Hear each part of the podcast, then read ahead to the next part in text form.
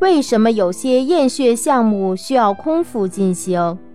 每一种化验采用的检测方法不同，正常值也各有不同，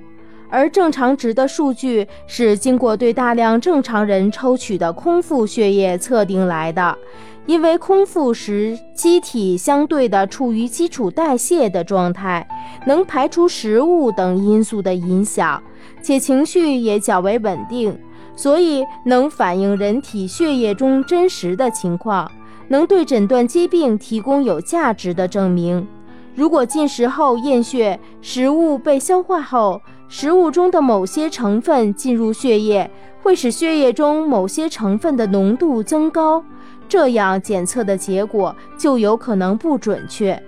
在以前，需要空腹验血的项目有很多，但随着验血技术的现代化，检测血液的方式发生了变化，所以像肝功能、肾功能等验血项目在未来也可能会出现不要求空腹的情况。也许随着今后的医学发展，空血、空腹验血将成为历史。